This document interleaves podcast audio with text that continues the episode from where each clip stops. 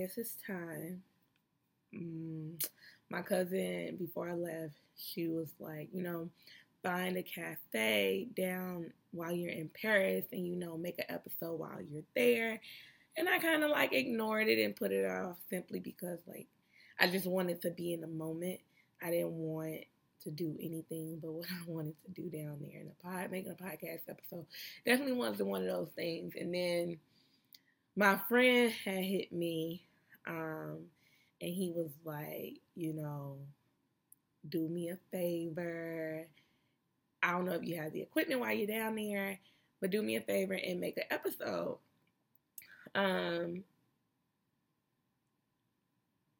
I feel like, you know, and if you don't do it, making when you first come back, I feel like you it can something can really special something special can really I don't know why I can't talk. But he was I'm sorry. He was like something special can really come out of it.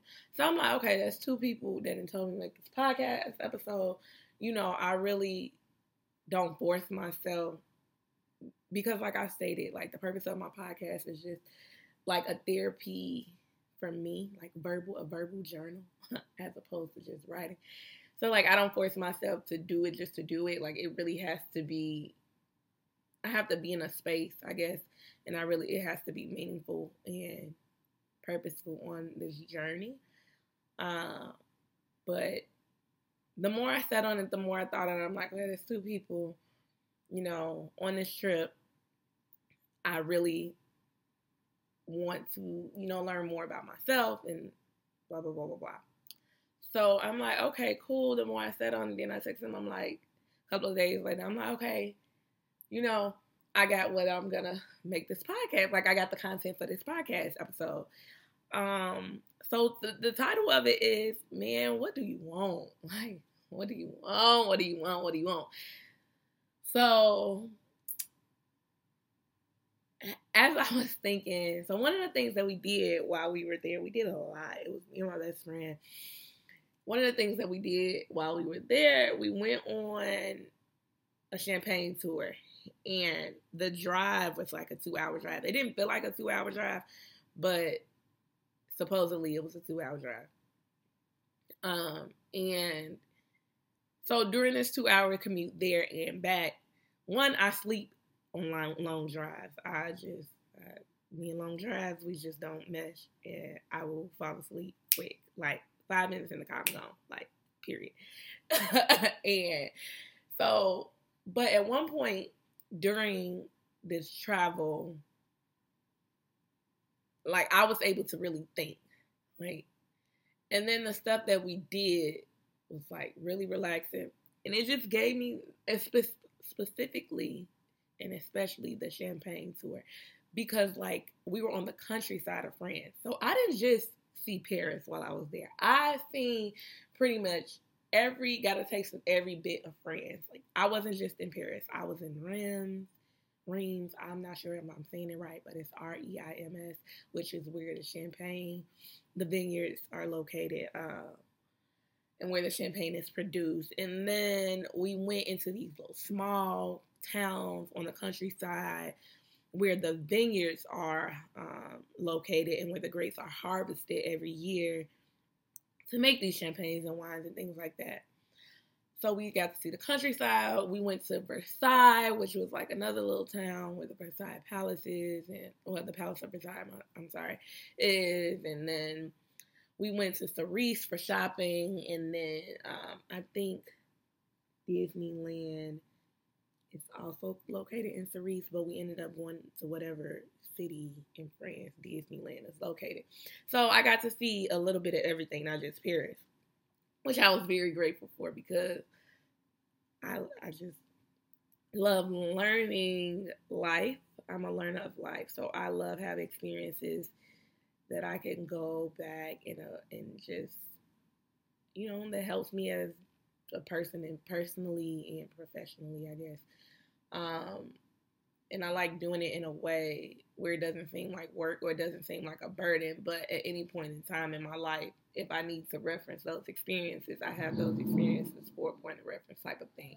I don't know, it's weird. Um, and but what I what back to what I was saying about the the vineyards during that two hour ride. Yes, I slept, but there was a point in time when my eyes were just closed, and um, I was just like in thought. And then there was a point in time, and that was before I ended up falling asleep. Like my eyes just closed, and I was just in thought thinking. And then there was a point in time when we were riding through the vineyards, and they're like on these mountains, these hills, whatever. So you're just riding up and down these mountains. You're seeing nothing but greenery. Like all you see is the vineyards. You may see the houses of the people that own the vineyards, but for the most part, you're only seeing these vineyards. So I had a lot of time to think, and um, in those thoughts, I came up with what like the content of this podcast, and I kind of like took notes as I was doing it as I was as they came to mind. So I want to cover a few things in this podcast.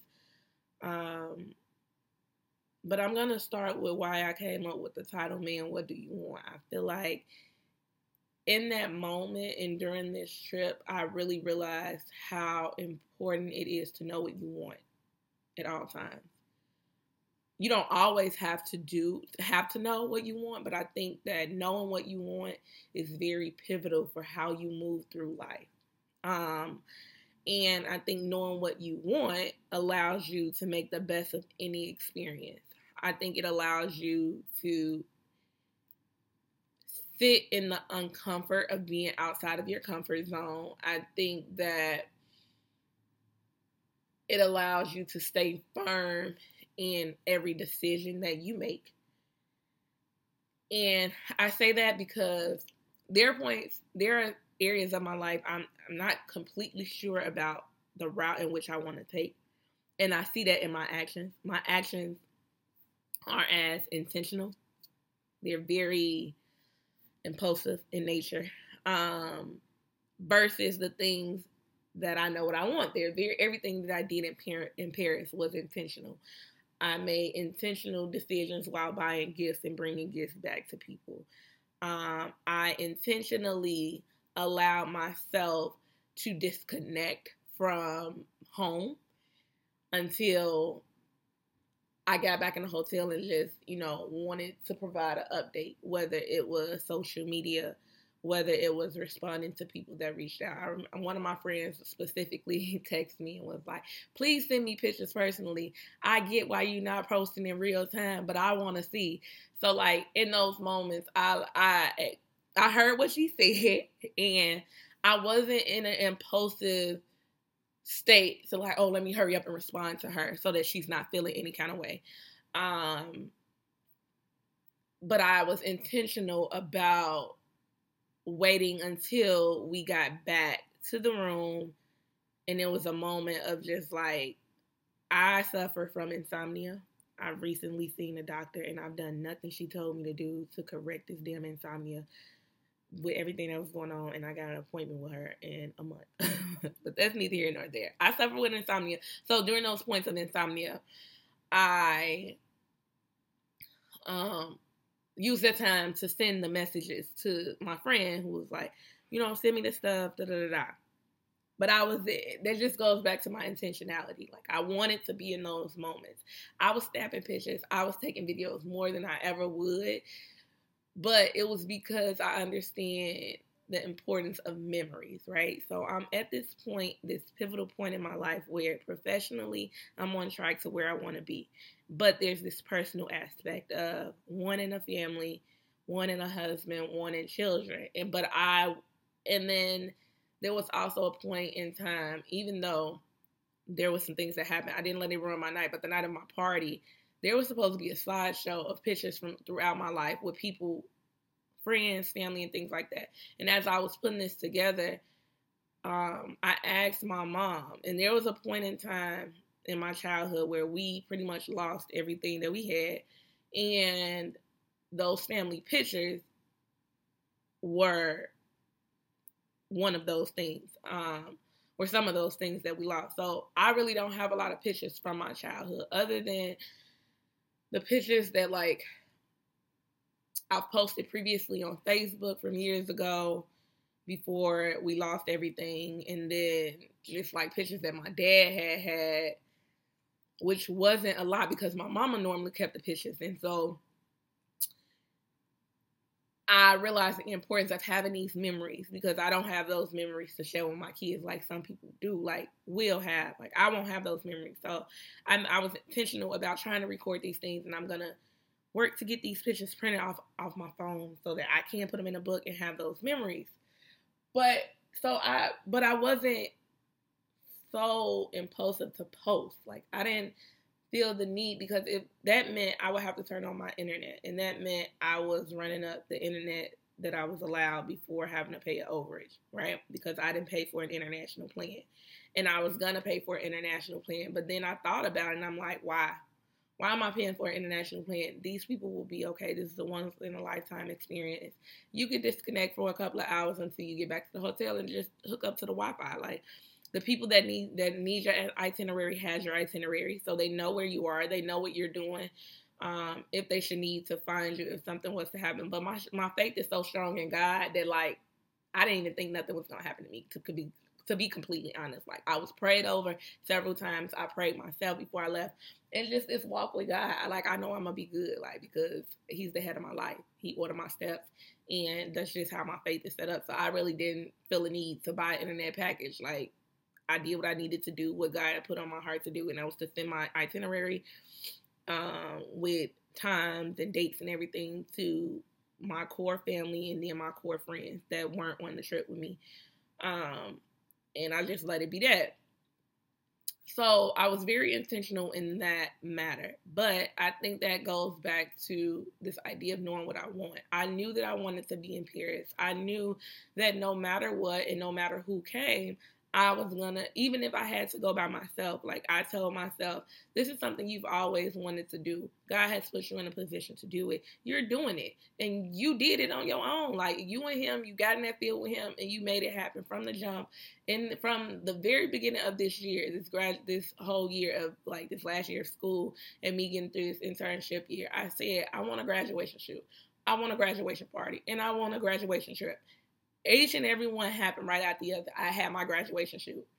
And again, being intentional, knowing what you want, making sure you make the best of whatever relationships you establish. Like my picture man came through for me. He was like, okay, you know, what is it? I told him like how much I don't short nobody. So I and I was upfront. I said, how much will you charge me to, to, to do X, Y, and Z? This is what I want. How much would you charge me? I'm trying to see if I can fit it in my budget. If I can't fit it in my budget, then I'm just not gonna do the shoot. He's like, well, how much are you? How much do you have? How much? And I gave him the price that I was willing to go no more than. Gave him that price. I promise you, we was out there for about five hours shooting at the price that I gave him. Which with any other photographer, I would I pay half the price that I would probably pay any other, probably less than half the price that I would have paid any other photographer. But that's God, right? That's God. That's you. That's me being intentional about who I was going to because I had people in my ear saying, "You should go to this person. You should go to this person. You let this person do your shoot." But I was intentional in who I let do my shoot and what I did and the steps that I took. Like quieted the noise around me and knew what I wanted. Knew what I wanted. Was knew what I wanted and was comfortable with what I wanted, regardless of what everybody else felt about my decision. And then we had this party, knew what I wanted, didn't care what nobody else think, thought, think, didn't care what nobody else thought um, about the decisions I made, how it showed up, and I had the time of my life because everything was the way I wanted. It was a point in my, and and it was a point in, and this is why I love my friends, like because it was a point in during my party where there was supposed to be a video showing, but again, technical issues. It just did not go as planned. But I wasn't gonna let that run, so I did it the best way I could. There were certain people listening to what was playing while other people were talking.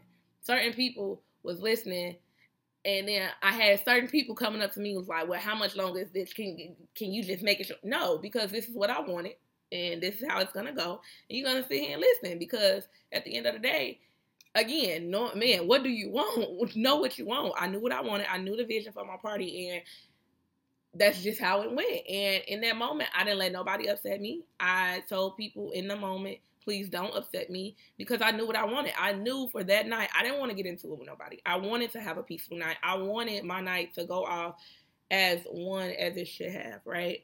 So in that moment, going in, I knew what I wanted. I even told my friends. I I was texting my friend who's more who's more like a big sister to me. I've been knowing her since my freshman year of high school, and she was my mentor. She was a senior when I was, and I told she was a senior when I was a freshman, and I told her, I was like, um, I told her I was just like, I'm gonna be DOA. I'm giving DOA a whole nother, a whole nother meaning the night of this party. I'm gonna be drunk on arrival because I just want to be in the moment. I want to have fun and I just want to celebrate. Like I want to celebrate. I want to be celebrated. And I only want to give attention to those who are there genuinely celebrating me. And I feel like everyone was that showed up was. But in the event that there was a piss poor ass attitude that came that showed up that night, I'm like, I just want to be in the moment. And because I've me and God made this happen. I put it into the air and I've worked hard. I worked hard, so hard to pull that party out. Like going back, like making two four hour drive there and back, like total four hours to Chicago just to look at venues, to meet with people, like every weekend just about in March. From March to April, I was in Chicago like every weekend.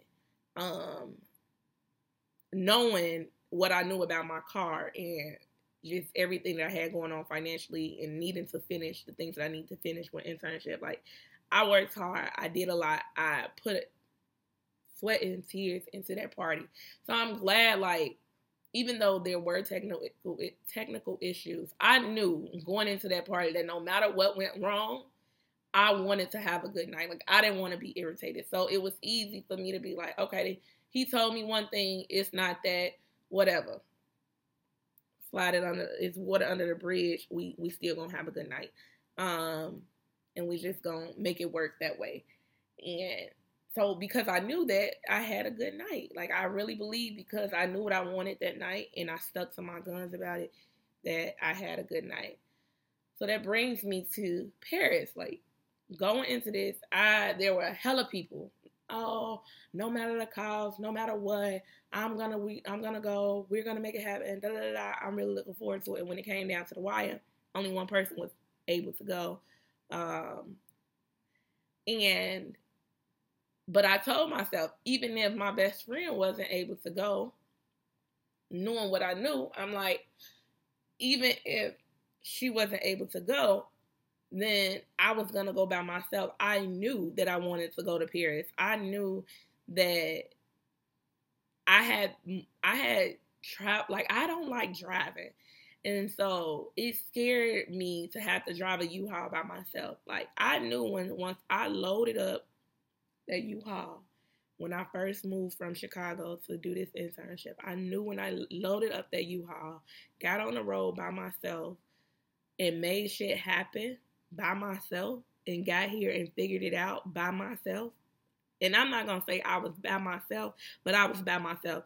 Of course, God was in this with me. But like I got down here, I did what I needed to do, and I did it alone. I did it alone. I did it alone, and I'm I did it alone. And I knew right then and in that moment that anything that I wanted to do in this world, even if I had to do it alone, I was gonna do it, and nothing was gonna stop me from doing it. And that because I knew that.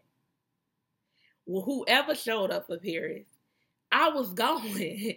Whether it was me by myself or like whatever, I was going and I was going to make sure that I enjoy Paris the way that I wanted to enjoy Paris, regardless of whatever. Like, okay, you could do this, you spend, I get it, you spent your money to be here. So you want to do the things that you want to do as well. Okay, that's fine. You can do them. And I'm not going to stop you for doing them, but I'm also going to do what I want to do. Like, and if you don't do what you want to do on this trip, then like it's it's not my place to hold your hand. That went for anybody that went. It's not my place to hold your hand. Like I'm letting you know that this is what I want to do. This is the itinerary. Y'all don't have to. Y'all can do it. Y'all can't do it. Y'all don't have to do it. Whatever extra I want to do, you don't necessarily have to do. Like, but I'm gonna do what I want to do on this trip because since I was a little girl, I like I seen myself in Paris. I seen myself becoming a doctor. Like all of these things I knew I wanted for myself. I seen myself in it so bad that like my hunger and my thirst for it has me in this moment. So when I went, so when I was planning this trip to Paris, I'm like, yeah, this is what I want to do. This is what I want to do. I even did a little bit of research, like, okay, these are the things. Like, what is this? What is this? Okay, yeah, this sounds good. This sounds good. And I put my itinerary together, and it, it was a good. I think it was a damn good itinerary. Why? Because it was everything that I wanted to do in this season, in this moment of traveling to Paris. I remember vividly in high school. I took French for four years. I took honors French. Well, John at Jones, all classes were honors. So I was in honors French one, two, and three, and then I took the. I took, even though I said I wasn't gonna take it, I took AP French. Um, my fourth year.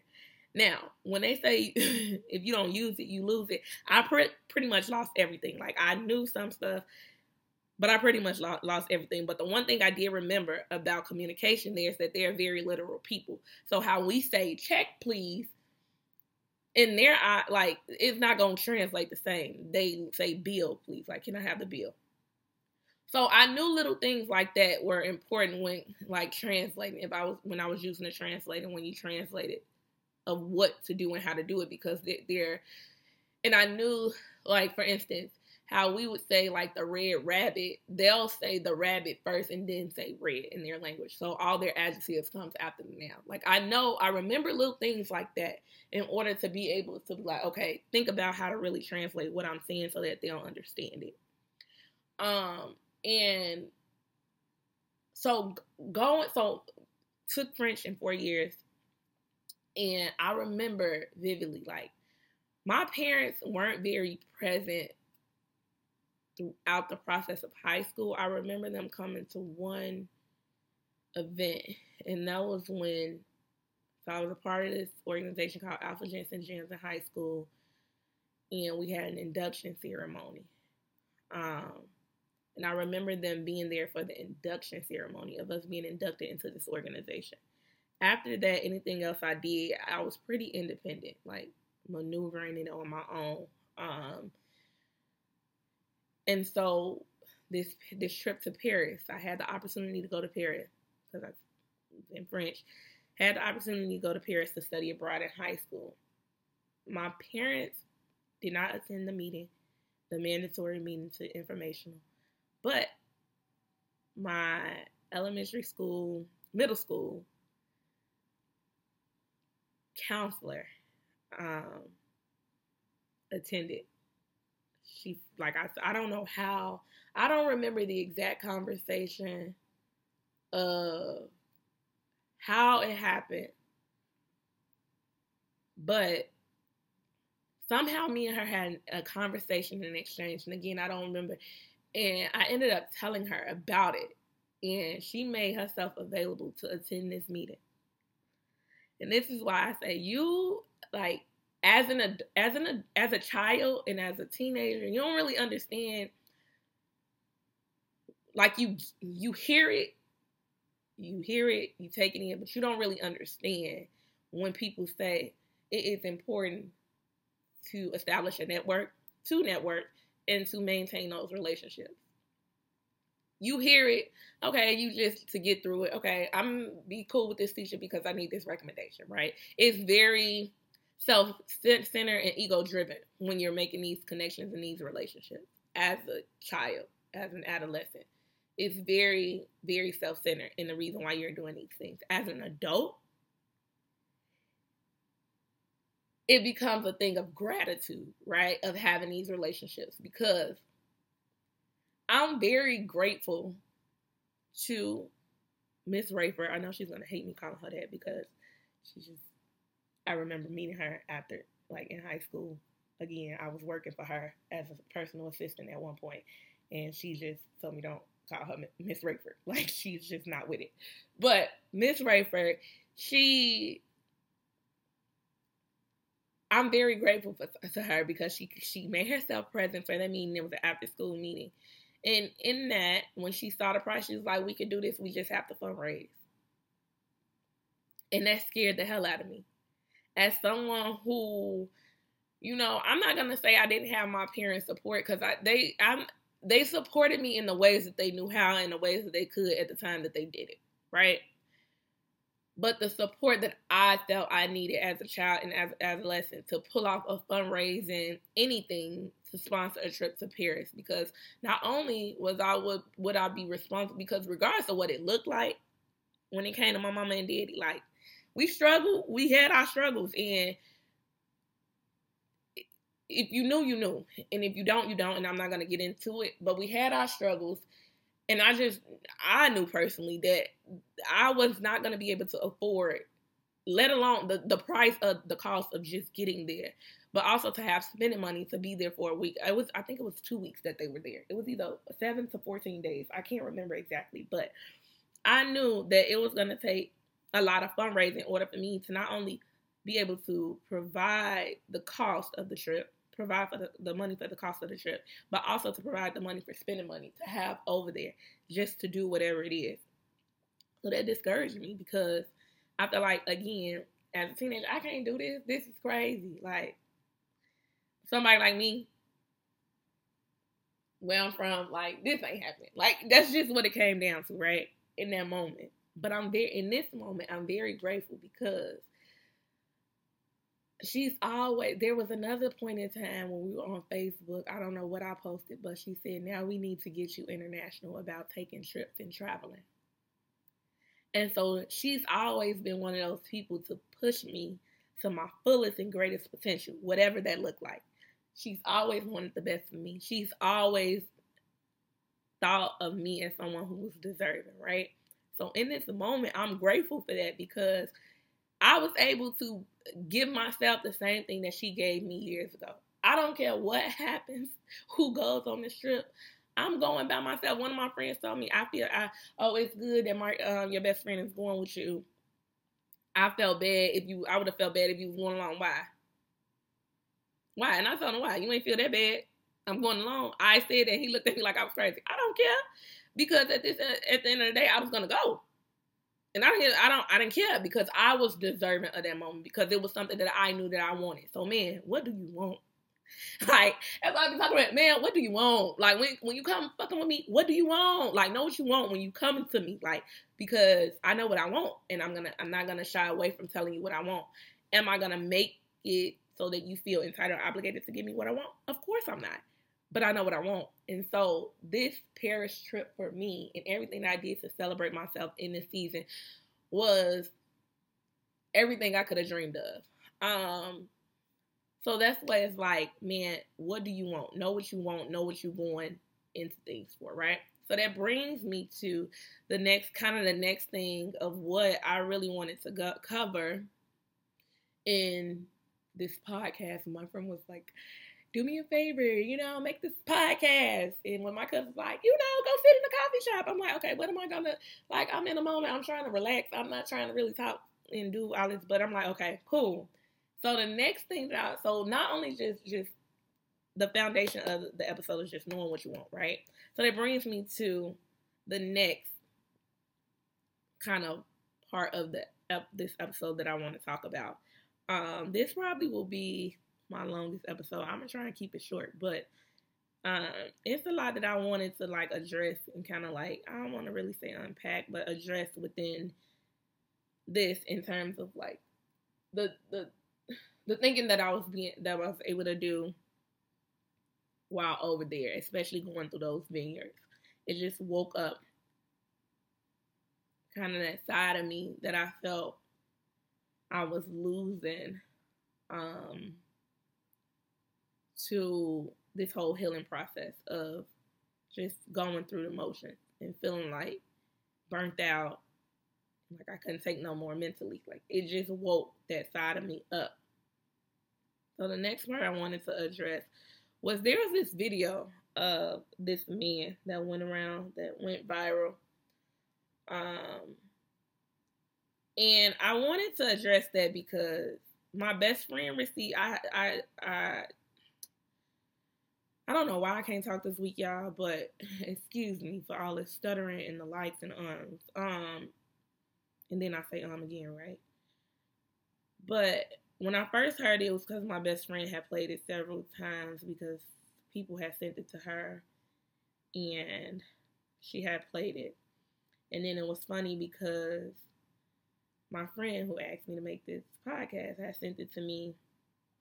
And in short, the video of the man was saying like Paris is overrated. Take them, take out the rose-colored glasses. Paris is the ghetto. Blah blah blah blah blah blah blah. And I wanted to address this video because it came up several times. And then after my friend sent it to me, my big sister sent it to me. And after she sent it to me, um, one of my friends from college sent it to me. A girl that I knew that I was associated with it in college. Well, we weren't. We didn't really associate in college. It was after I graduated, after she left, that we started associating associating with each other through social media. Um, but that's my good sis. She a good time. She a good time in terms of a kiki. Um, she seemed like a good time in terms of partying, but she had sent it to me, and so I essentially responded to each of them the same way with the same message. And so in the mess in the video, he goes on about how Paris food is trash. It's nothing to do in Paris. Only thing they have is their local eateries and their cafes, and you know that's why they have a lot of fast food restaurants around that are like the more food chain like McDonald's, Chipotle, Pop. They had a Popeyes, KFC. They had several KFCs. Um, they had several McDonald's. They had a Burger King. They had a five. They had several Five Guys. So they had they had, which makes sense because it's a touristy area. Like you have to give people something that makes them feel like at home, even if I guess they can't get your culture and the way that you do things or whatever. So you have to give them something. And at the end of the day, it's a tourist country. If those people know the tourists come in, they know those they know those restaurants. So they'll go to those restaurants without a doubt, which is constantly feeding money into your economy. So the reason that they have them around is not because they were better than the places the local places because personally I didn't care for their fast food and it was one local fast food place that I tried. It's called Quick Something. I definitely didn't care for that at all. I personally like their eatery, their local eateries better and their cafes better. But I think it was important for me to address that that video because it annoyed me slightly.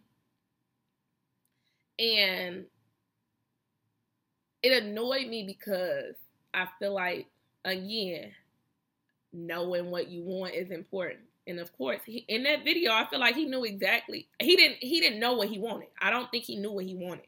I think that he knew what to want based on what other people told him to want. He knew what other people wanted, and he adapted that. Or he knew what other people told him about this place, and that's what he adapted. I didn't go over there with some rose glasses on about Paris because again, I had studied it for four years in high school. And not only that, but aside from studying, I've always wanted to be in Paris. I think the Eiffel Tower is one of the most beautiful monuments to ever exist anywhere in the world. Aside from like the pyramids over in Egypt and the waterfalls in the the safaris and things like that that's over in the different countries of Africa. I think the Eiffel Tower is one of the like one of the most beautiful things to visit. Like I that's just me personally. Um so again, I knew what I wanted going in. I didn't go in with the expectation of what a movie or media because I know just how bad media can be. The same because I'm from a city where they won't show you the good parts. They're only going to show you the bad parts. So when people visit, they're like, oh, Chicago's not that bad. Chicago is actually a beautiful city. Exactly, because you're going based off what somebody else telling you. Again, not knowing what you want. If you know that you want to go explore somewhere because that's what you want to do and you want to get to know that place, no matter what people tell you about it, you're not going to see a rose glass. You're not going to see something with a rose glass on because you're not adapting this this vision or this expect these expectations of that place based on what somebody else it's because man you know what you want. What do you want? Like what do you want? So i knew personally that i wanted to go to paris but what annoyed me is because this video can be so fucking detrimental and i'm sorry i'm not sorry for my cursing i curse a lot and it's okay. Again that's a part of me knowing who i am um but i can hang with the best of them um, in terms of communication. But I'm gonna curse a little because I just think I just think it's fun. I don't know. I curse a lot, whatever. But that's why I think I think it's really really fucking detrimental to black people as a whole, but because I feel like more than anybody, and I can only speak for black people because I've only known, I only have the experience of a black person. And I can't speak for every black person because I don't have the experience of every black person. But I can only speak to what I, my experience as a black person encountering the uh, black people that I've encountered. It's very detrimental because social media right now has a whole the tightest grip on black people, and I just want them to shut this shit down for at least a year. At least a year. Six months to a year. Just shut this shit down because now we have a group of a generation of people that's out of touch with fucking reality based on everything, making decisions on life again, not knowing what you want, knowing what social media told you to want. And so when you have and I'm again, I am an advocate for black people. I love black people. I think and I just believe in the advancement of my people aside from what social media tell you to speak on in terms of our advancement. And one of those one of those like the biggest advancement to me is education. And it's not education in the sense of going into school for the amount of years that I've been in school. It's education in the sense of just being just learning life, being a learner of life and being able to be teachable, regardless of what that looks like, right? So, right now, in the age that we live in, social media is one of the ways that we're teaching people. And it has its pros and it has its cons, it has its days, it has its ways, right? I'm not completely against it, but I think it's, again, very detrimental to spew the shit that he spewed on that video, knowing that a good a good majority of the audience that you're spewing this shit to, social media has a, a, a hold on it, right? And I honestly think it's detrimental because everything that I feel like a lot of what was said was based in a miseducation of what Paris is and what France as a country is. Um, like and based on a lack of research, self research, and I'm not talking about going on social media and seeing what other people like to do and what they say was good to do over there. That's not what I'm talking about. I'm not talking about going on social media. You see something you want to do, see it on there, and then you go read a review on a TripAdvisor and say, oh, well, these people are saying this, and then you don't want to do it no more. That's not what I'm saying. That's not the type of research I'm saying. The type of research I'm saying is like actually understanding the history and the culture. That's just like me assuming just because I'm black and my ancestors, even though I can't pinpoint exactly where, are from parts of Africa, countries in Africa, um, and saying that you basically just spewing ignorance based on my worldview of how things should be or how I feel things should be without going like that's if I go to Ghana, let's just use Ghana. If I go over there and not understanding their culture, understanding how the way they do things, and get on social media and talk shit about it. And I felt, and I, my again, what I'm saying is not law. I don't know this man.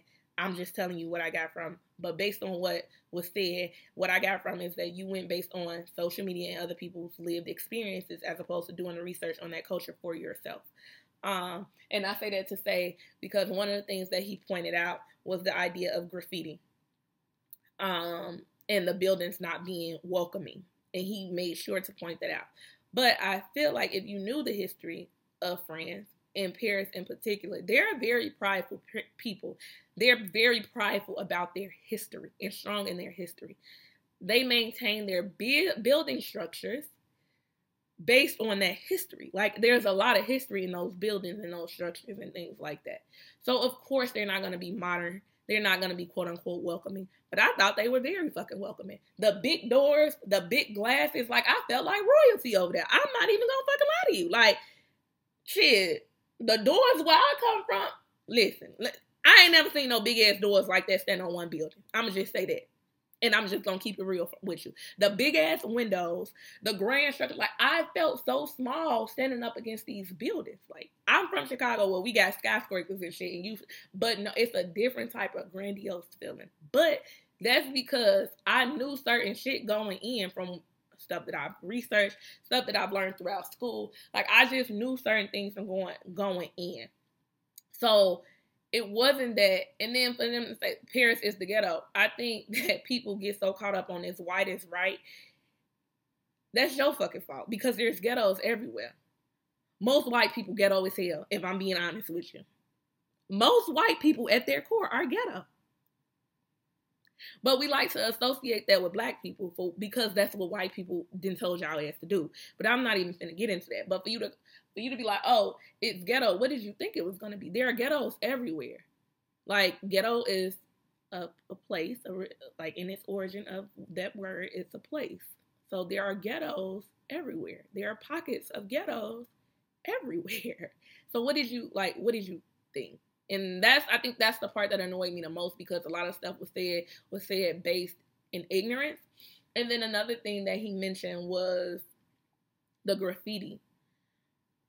But just go take a French class. Like you know that that's a part of their culture. Like and it's not so much so in a sense of like that's what they allow, but they have a lot of street artists over there. And it's no different from you going riding from one side of Chicago to the other and seeing it on the highway, seeing all the damn graffiti on the highways. Like it's, it's just what it is. Or no you no different from you going downtown Chicago where it's supposed to be beautiful at and you see a bunch of homeless people laying on the street. Like it's it's no different from that. But again, we gotta start living in reality and not and knowing like what we want. Because if you know what you want, you wouldn't have you wouldn't be disappointed. Like if you wouldn't go over there being disappointed be, and, and spewing ignorance like like this is is essentially what it comes down to. And then like he was talking about the garbage on the street and showed the garbage. And my best friend said she saw garbage piled up like that. I personally didn't see garbage piled up like that. If if I did, if I missed it, it was that's how not bad it was. Because if it was piled up like that, I would remember seeing it on every corner in every street. And they had their garbage people out pretty frequently, but you got to understand there are no alleys in Paris. Like the alleys that we have in Chicago or certain parts of the US um in terms of like putting garbage out or having certain garbage days to sit garbage out. Like it's different over there. And again, you have all of these restaurants and their garbage is situated on the front, much like in um I think it's New York and then like how NOLA was for Mardi Gras. Like it was bad like that. But again, they did a pretty good job to me maintaining it to the point where like it wasn't every it wasn't overwhelming. When I went to NOLA, the garbage on the street doing Mardi Gras was overwhelming. And I feel like that's the one time you should be on top of garbage disposal. Like making sure that you're constantly cleaning up. Like I just personally think that every city has its structure, has its ways, has its days, but I didn't think the garbage was overwhelming to the point where like he needed to make a video and be ignorant about it because you could go to New York and see it the same way. In fact, I was talking to one of my friends from high school about it, and he said that he was in New York, saw a brat big as a chihuahua running one side, running from one pile of a heap of garbage to another pile of a heap of garbage right across the street. We didn't encounter that. When I seen those rats, they were by the parks and the trees and stuff like that. I didn't see rats just roaming free, thank God because I don't. I think that probably would have did it for me. But um, I didn't see. But again, rats are everywhere. So uh, it's just like picking and choosing your battles and being being mindful and intentional about what you're putting out there to the world about these places because again it's detrimental for black people and people who are who need these experiences the most honestly like black people need these experiences the most you need to go experience other cultures. You need to. You just and it's not about uh you trying to not be black or get rid of your blackness or whatever the hell people be putting out there about understanding like white culture and things like that and exploring like places that quote unquote don't want us. But if I'm being honest, I have friends straight from Cameroon and straight from from Nigeria, and they'll tell you that those places don't want Black Americans either. So then they have their.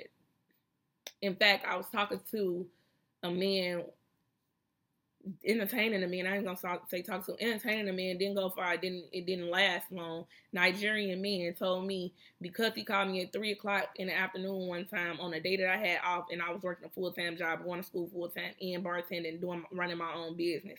That because I was in the bed at three o'clock in the afternoon that I was a lazy American and Americans are lazy. So they don't like us either. They have their their shit too, and it's based on misconceptions. And I had to break it down to that nigga like, hey, I I don't know what you thought, but I ain't just some lazy ass bum running around. I barely I on on average I was getting about two to three hours, maybe five at most uh, hours of sleep per night out of the week when you're supposed to get on average eight hours of sleep a night in order to be fully fucking functioning for the next day.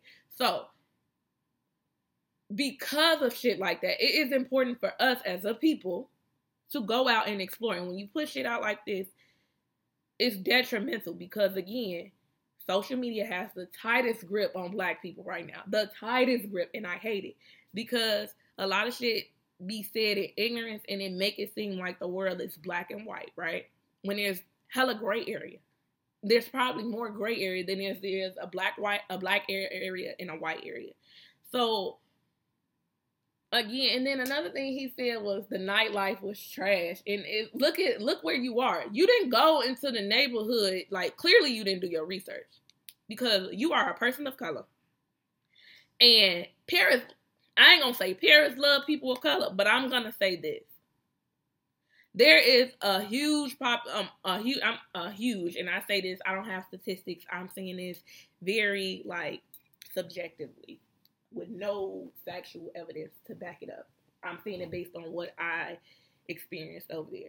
They have a huge pop uh, population of black people more than I expected in terms of the area that I was situated. The black people that I seen they I seen a good number of black people without going into the area that where the black people actually like live and mm. majority of the black people live. So you went to this club that looks like a basic ass club with a lot of Europeans.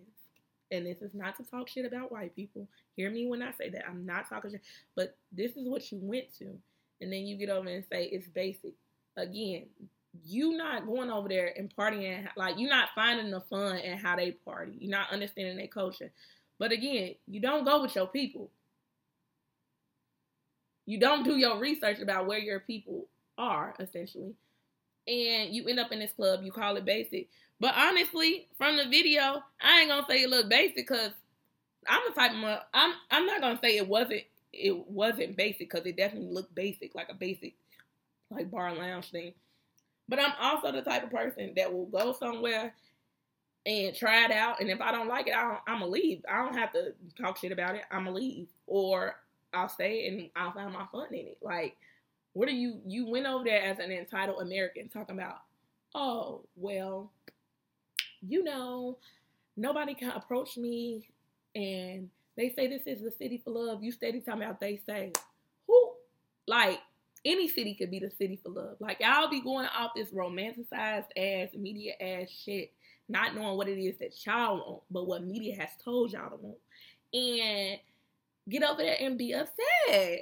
Like if you're traveling, if your intentions for traveling is to find the love of your life or a dating partner, you're gonna be disappointed every time because, like I said, I went over there and the niggas was looking.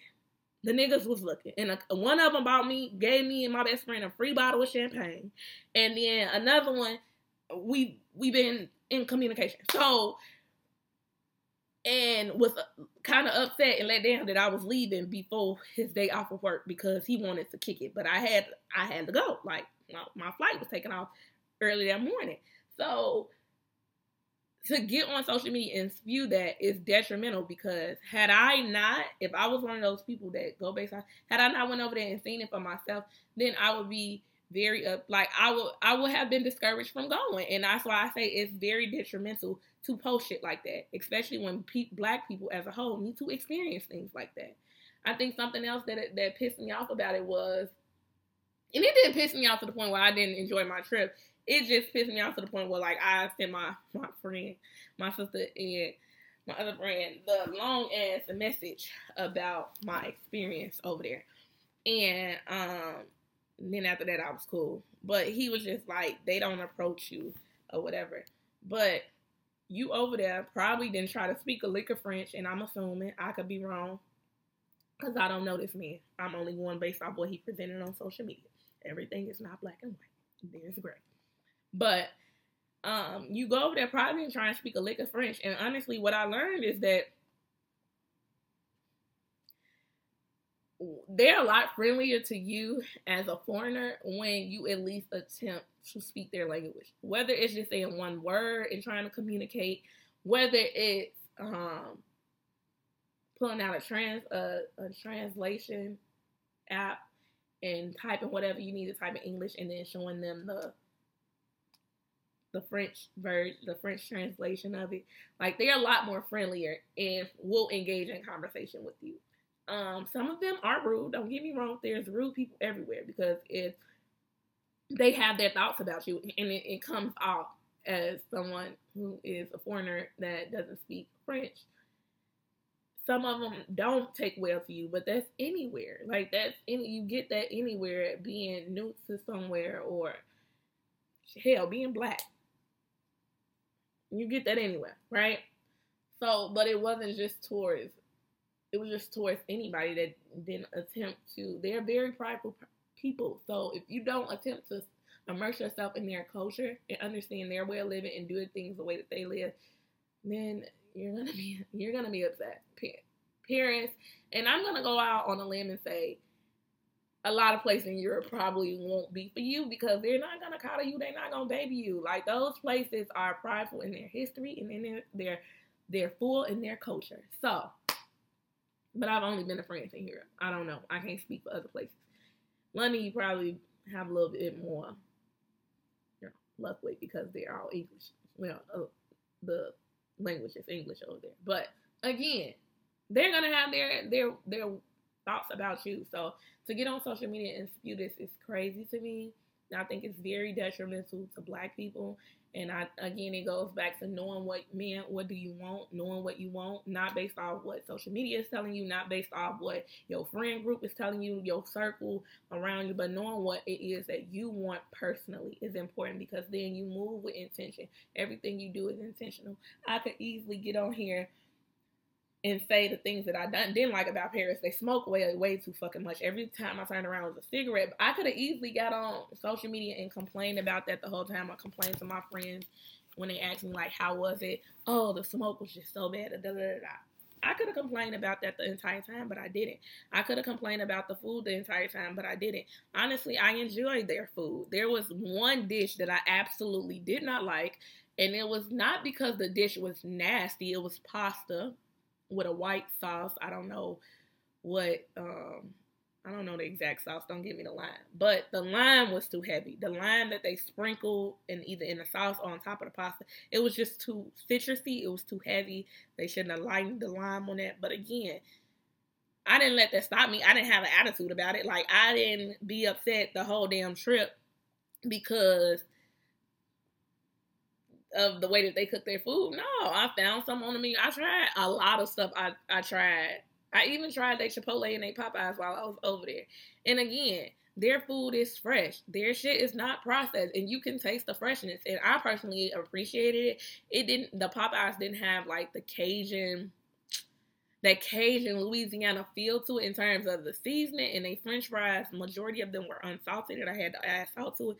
But I can't say that I didn't enjoy it. I enjoyed trying their food. I think that Paris, and I'll give my tips at the end in terms of traveling there. But I think I would just go there to visit, just to eat, like just to try the food because I enjoyed their food. I enjoyed trying their food. I enjoyed submerging myself in their culture immersing myself in their culture. I love an immersive experience. That's just me.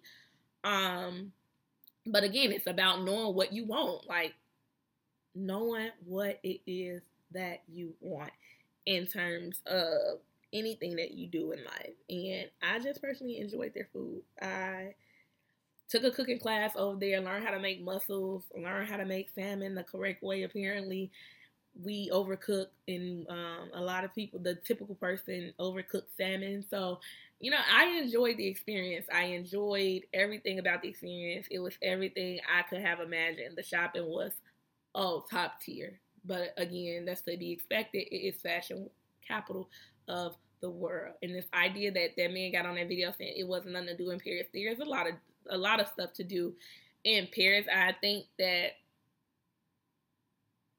you just have to again stop going based off social media and what people telling you and what you expect it to be and do the research and find out what there is to do. I explore I didn't only see Paris, I saw France. Like I didn't go over there expecting to see France. I was going over there to experience Paris. That's it. But I saw France. Like I saw France. I think the only thing that I didn't see is the real southern part of France where we saw where champagne is do, uh, produced. We didn't see like uh, explore like where the the production of wine and stuff like the French wine, but we did uh, do champagne, and so I saw France, not just Paris, and I just think it depends on knowing what you want. Again, man, what do you want? Because you irritate me. What do you want? but yeah, uh, so that was the first. That was the like I'm the second thing that I wanted to address in this podcast. And then, of course, every time I travel, I tend to learn more about myself. And this uh, was very important. A very important trip to learn about myself because this trip was the end of an era. Um, there's no more school for me. And I think a lot of my younger years were sacrificed with just making sure I was prioritizing and being responsible as far as getting through school and work and things like that. So this trip was really pivotal in me learning myself outside of that role, just being free. Free from family, free from friends, essentially, free, just free from everything, free from my own self destructive thoughts, and just being in the moment. And the mo- the I would say the most important thing that I've learned about myself on this trip is that I am really a humble beast. And with that comes this idea, the most important idea that I've learned in terms of just interacting with the world is that it's very important to get outside of the places and things and from around the people that you're accustomed to. And when I say getting around, from that, I don't mean just distance and location, I mean mentally. Like really disconnecting and being in the moment. I think that I learned that it's important for me to do that. I can't speak for anybody else. I can only tell the next individual or advise or share wisdom that at some point in your life you should just disconnect from everything and every and just be in a moment and be present. I think that's very important. And I think that's very important for me to have moments where I'm disconnected, where nobody can get through to me until I'm ready for them to get through to me. And I think that's important for me. Like, and I think I've always known this because every time I move and I move away, mentally, I feel a burden lifted because you only have access to me to the extent that I have allow you to have access to me. And so if I don't want to answer my phone, I don't have to answer my phone. I think living by myself has also reinforced this too because again, most people are not gonna come visit me, and I'm not the type to in- extend the invitation because I just feel like my house. I have an open door policy with certain people, and so if you want to come visit, you need to take the initiative. Um, because I'm always like, well, you're more than welcome. Or, and then like previously when I moved, I made it known that I want visitors just because I'm living in this new area by myself and I don't want people to think that I'm here by myself. So, um, you know, just visitors every now and then. Nobody really took me up on that offer. I'm not gonna beg nobody to take me off on that offer. Like, and I understand everybody got their own shit going on, and people like being in their house just like I like being in my house. So, I've learned that that disconnecting piece and having that alone time is really important for me. And I think that's why I could never go and live with anyone. And that's why I think I work so hard to maintain what I have and to make sure I'm in a position where I don't have to live with anyone because it's not it's it's not good for my mental. But I learned that in on this trip, just kind of solidified the idea that it is important to really be in the moment and really be present in the moment, disconnected from everything and everybody around you. Because at the end of the day, home is going to be there. And my faith is strong in God that when I that when I pray my prayers of seeing to it that I get to my destination and make it home safely and that everybody that I'm attached to is there when I make it back, is alive when I make it back. Notice I said alive. I didn't say I didn't say what what state. You know, I didn't say without issues. I didn't. I just said alive, so that I can hear their voice, go visit them, and know that when I hit back home, that everybody's in one piece. That's my faith. So I'm not afraid from a disconnecting.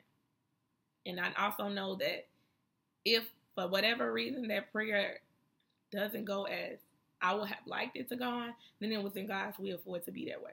And it was in God's will for me to be disconnected at the time in which whatever happened happened, right? So for me, I just think it's important to disconnect um, and be present. And that's what I learned about myself that when I go on trips, I want to be present. I want people around me that are in the moment with me and really enjoying the moment. Um, and who's not afraid to disconnect. Because I think disconnection is important when you are on group trips, when you're on a trip by yourself. And that's what, when I travel, that's what I've learned that that's what I want and that's what I need. I, I, that's what I want and that's what I need. And again, man, what do you want? This podcast episode is all about knowing what you want, right? And that's what I want and that's what I need. I remember traveling to Orlando when I was in when I was living in Florida. We did I spent my birthday in Orlando for a weekend. I remember um, traveling to New Orleans for one of my birthdays, and my friend Sabia was with me. And I think at that point, that's when I realized that I enjoy people that are in the moment with me because there's, and then this trip just reinforced that I enjoy people that are in the moment with me because I feel like it makes the trip that much better. Like I enjoyed my trip. My trip was everything I was, yeah, I just think that on this trip, I enjoy. I just disconnection is is important for me. Um, and yeah, I don't know that that's it's just important for me, and I I need that when I go on trips. So I'm really excited about this Atlanta trip because the person I'm going to Atlanta with, I, I just know it's gonna be fun. Like I I know that this next Atlanta vacation is gonna be fun, and that's another point of intention for me. That anytime I go on a trip, that I'm in the moment, that I'm inviting people that I know is to be in the moment. Um, because I'm I'm glad that it worked out the way it did, and that it, was only my best friend with me. Because yeah, I'm I'm just glad it worked out that way. Um, because I'm I'm I'm really a selfless person in a sense that like I try to make sure everybody is good around me, and like I'm a host by nature, I guess. In terms of if I plan something, making sure everybody is comfortable and they're doing everything they like to the point where I might lose myself. But on this trip, I was able to be in the moment, and no matter what happened on that trip, like the little kinks that happened, um, I was still able to be in the moment and I was able to enjoy myself, do the things that I wanted to do without too much as worrying about what a shitload of people other wanted to do. Um, and was okay with, okay, I'm gonna ask once. If you say no, I'm it no. Like, and still was able to enjoy myself without overly worrying about people a ton of people. So I think that's really important about being in in the moment. Um, so I'm glad this trip I was able to be in the moment. I was just able to disconnect. Um, and I brought up Sabia because like, um, if I could have had one other person on the trip with me, two other people on the trip with me, um, I would have enjoyed Sabia. Like I wish she could have made it, and I definitely would have enjoyed Layton I wish he could have made it because, yeah, I just, yeah, like I feel like those were one of the three things that was missing. But I really enjoyed this trip, and I just say that because I I think this is my first big trip that I took without Sabia. Every time I went out of town, the bigger ones, I was with Sabia. Um, or when I've tried something new, I should say, I was with Sabia. I so I think that's what I kind of missed about it. Like I, it's just one of those things where it's like there was nothing wrong with me being there with my best friend. It's just you know you have those reflective moments, and there were moments where I had I'm like, damn, I'm trying this. Like I remember when we went to Disney for her birthday one year for Sabia's birthday. So doing Disney, I'm like, damn, I know, you know.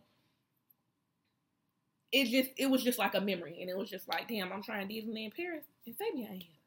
It was just like one of those things. Um, and then shopping, like with the shopping, I had fun shopping. Um, I definitely had fun shopping.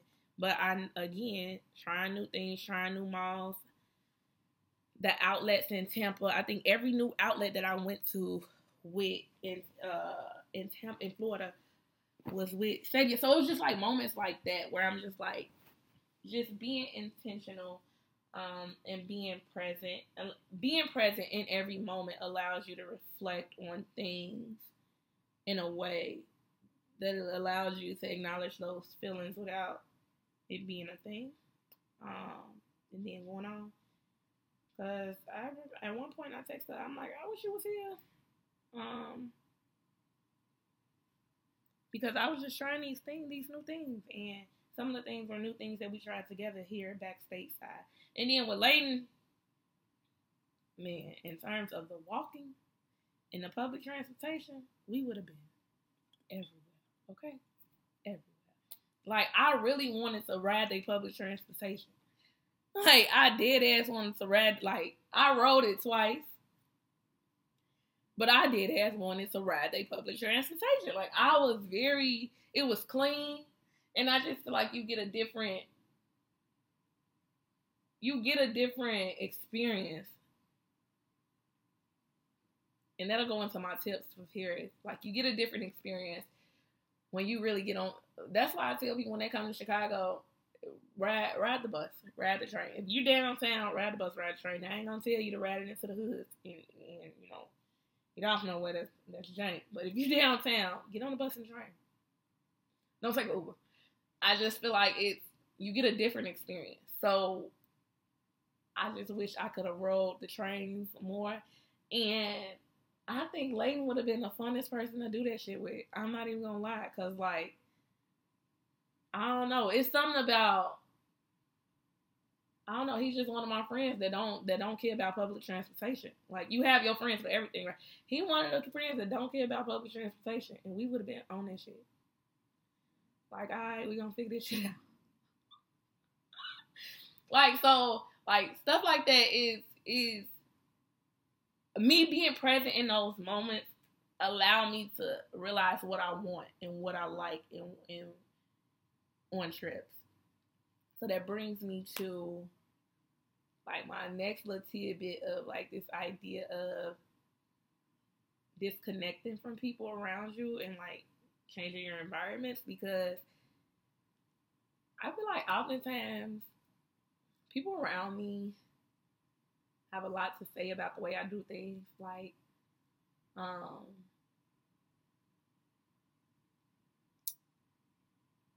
like I'm too prideful, or I think I'm better than everybody, or I'm like a know it all, and blah, blah, blah, blah, blah. But I think this experience made me really realize how much of a humble beast I am because while I had studied French for four years, I was humble enough to know um,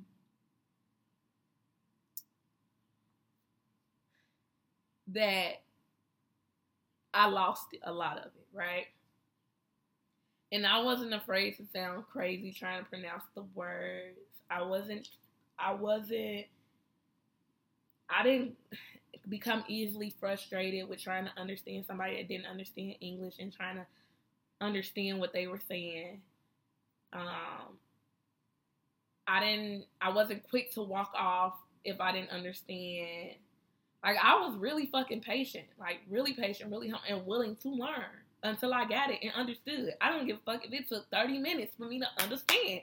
I would have stood there for the whole 30 minutes to understand. Like, but that speaks to my character and who I am as a person. And I think that's why it's very important to know what you want, know who you are. Because and be true to yourself. True to you podcast. Huh? But to be true to yourself because I don't give a what nobody else around me does.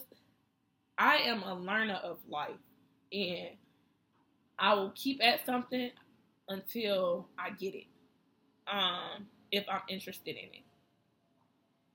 And culture and experiences are, um, are two of the things that I'm very interested in it. Like, just even the littlest things. Like, I don't, I'm not a sports watcher, but I'll ask questions about it if I'm interested in whatever is going on at the moment, and I won't stop asking until I understand it.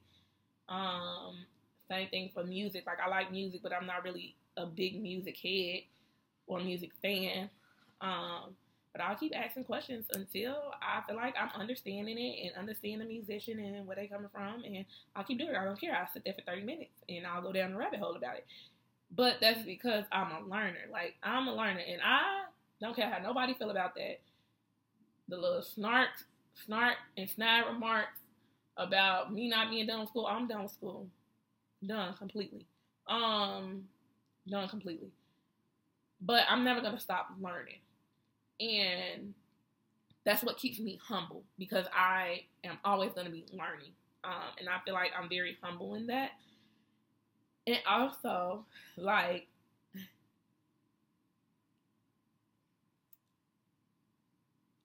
I have doctor in front of my name. And I have yet to be like correct anybody for calling me Miss Taylor. You know, if you if you knew me before this doctor thing, yeah, I am who I am to you, right?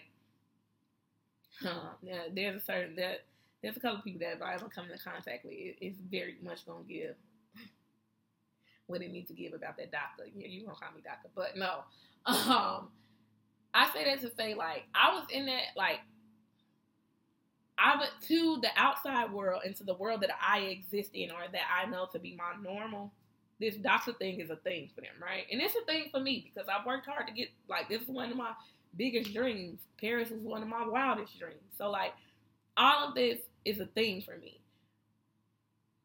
But for the people around me, it's I feel like it's a bigger thing in terms of like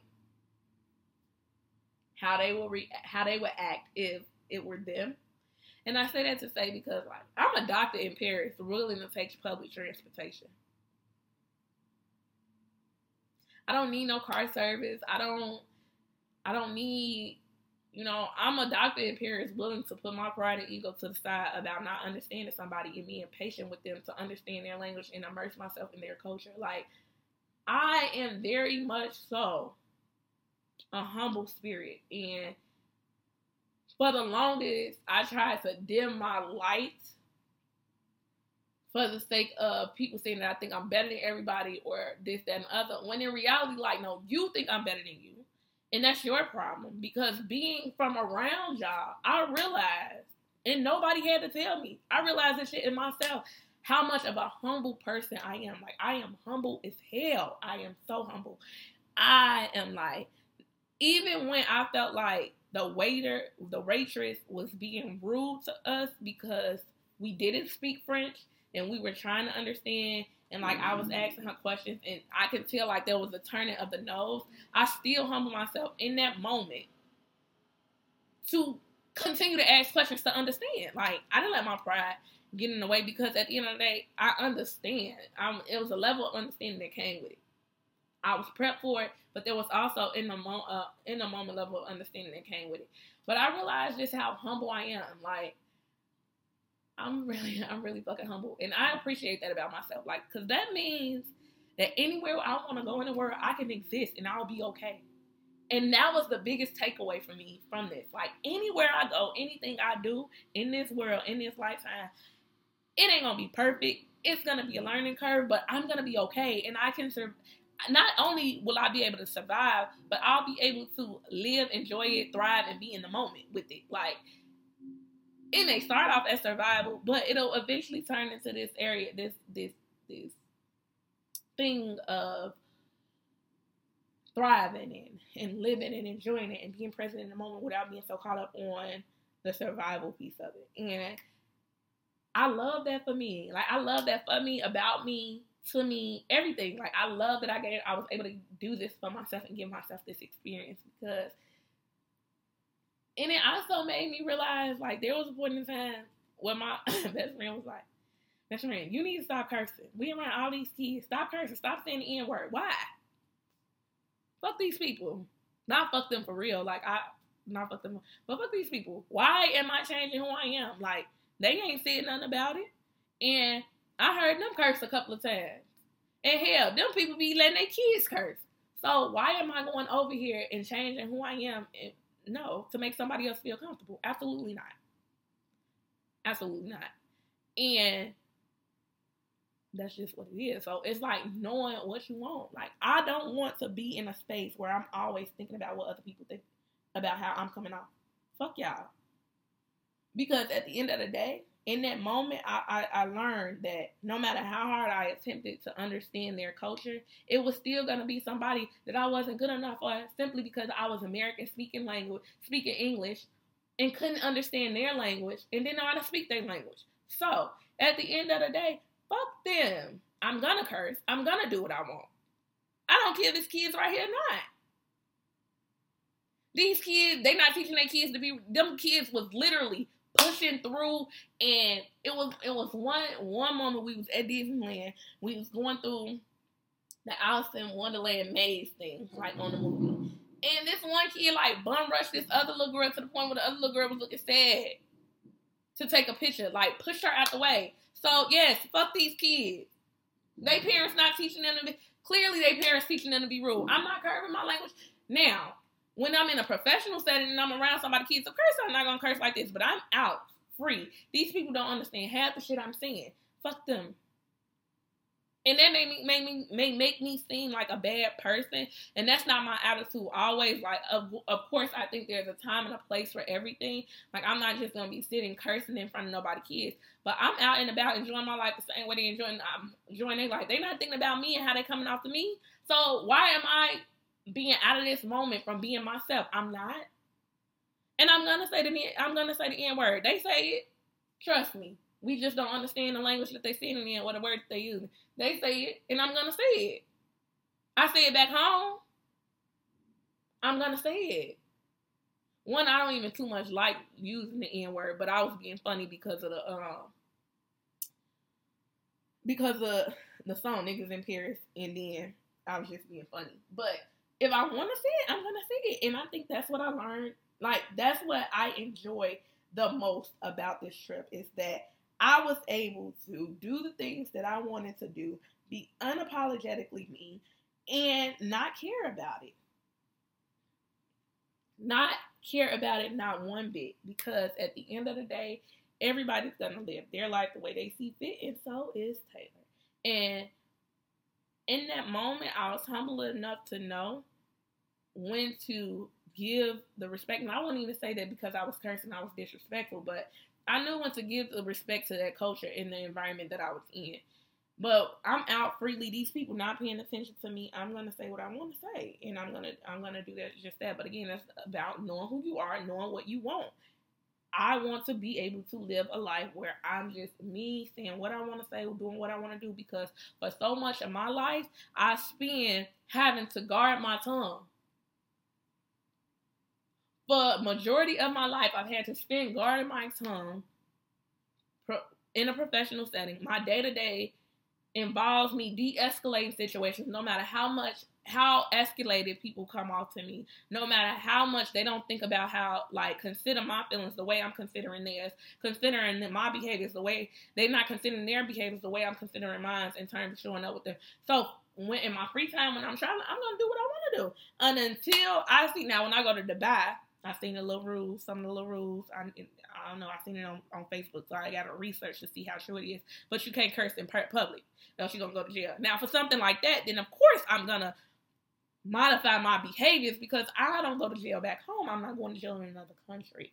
But as far as me just being out kicking it with my friends and whoever else, I'm gonna be me. And if that's too much for people around me, then I don't know. It is what it is. You got to do what's best for you, and I'm gonna do what's best for me. And I and that and in this trip, it really made me realize that you really have to change the environment and the people that you surround yourself with, simply because people will have you feeling like you are like just the worst, the worst. But in this trip, I realized that I'm really a, a humble, a humble beast.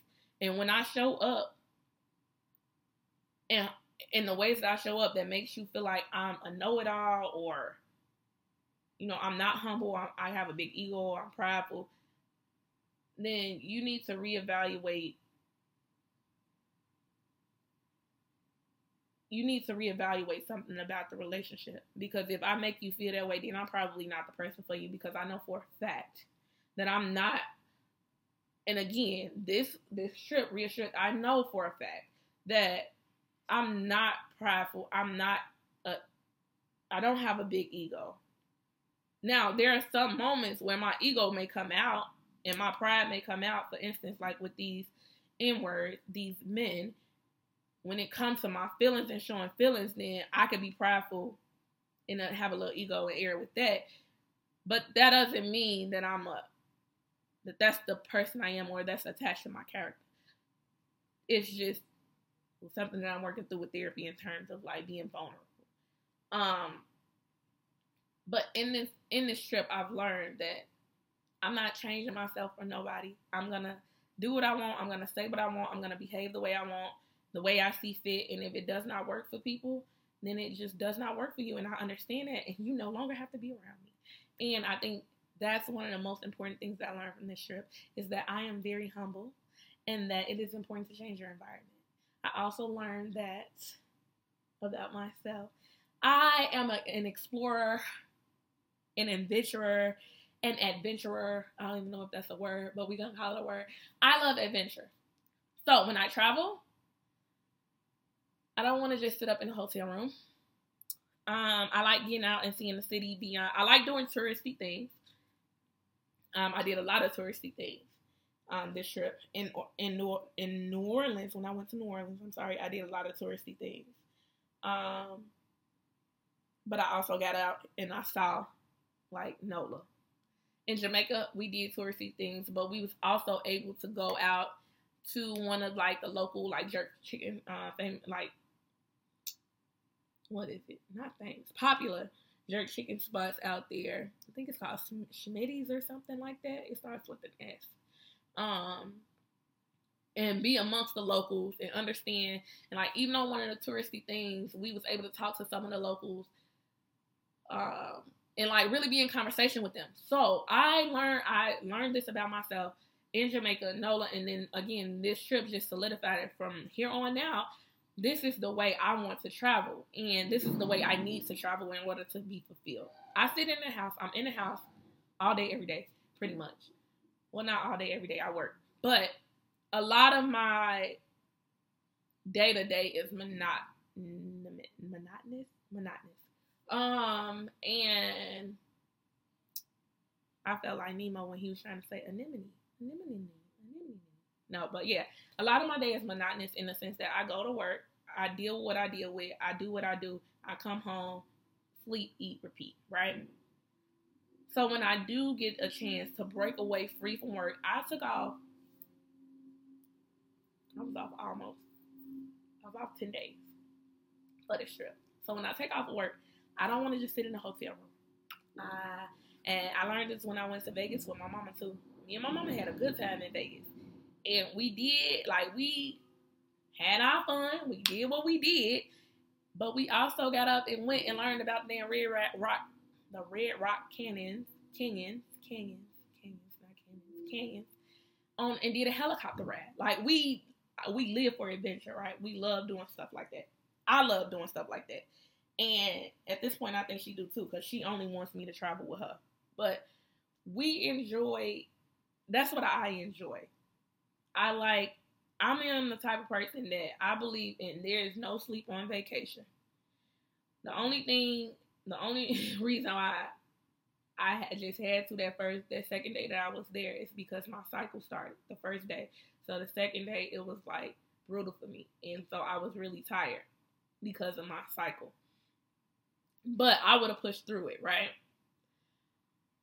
Um, but I, I, I could have pushed through it. I should said I, I could have pushed through it. I am the type where we don't sleep on vacation. There's no sleep on vacation. We are sun up to sundown. You get up, you have about five nights, and five hours of sleep that night. You sleep in route. You sleep on the plane. That is the type of va- that is the type of vacationer I am. That those are the type of vacations I like because I like getting up and doing the touristy stuff in the, in, in the daytime, but I also like experiencing the nightlife. Like I don't go to clubs and stuff. Clubs are not my thing. It's just not my jam.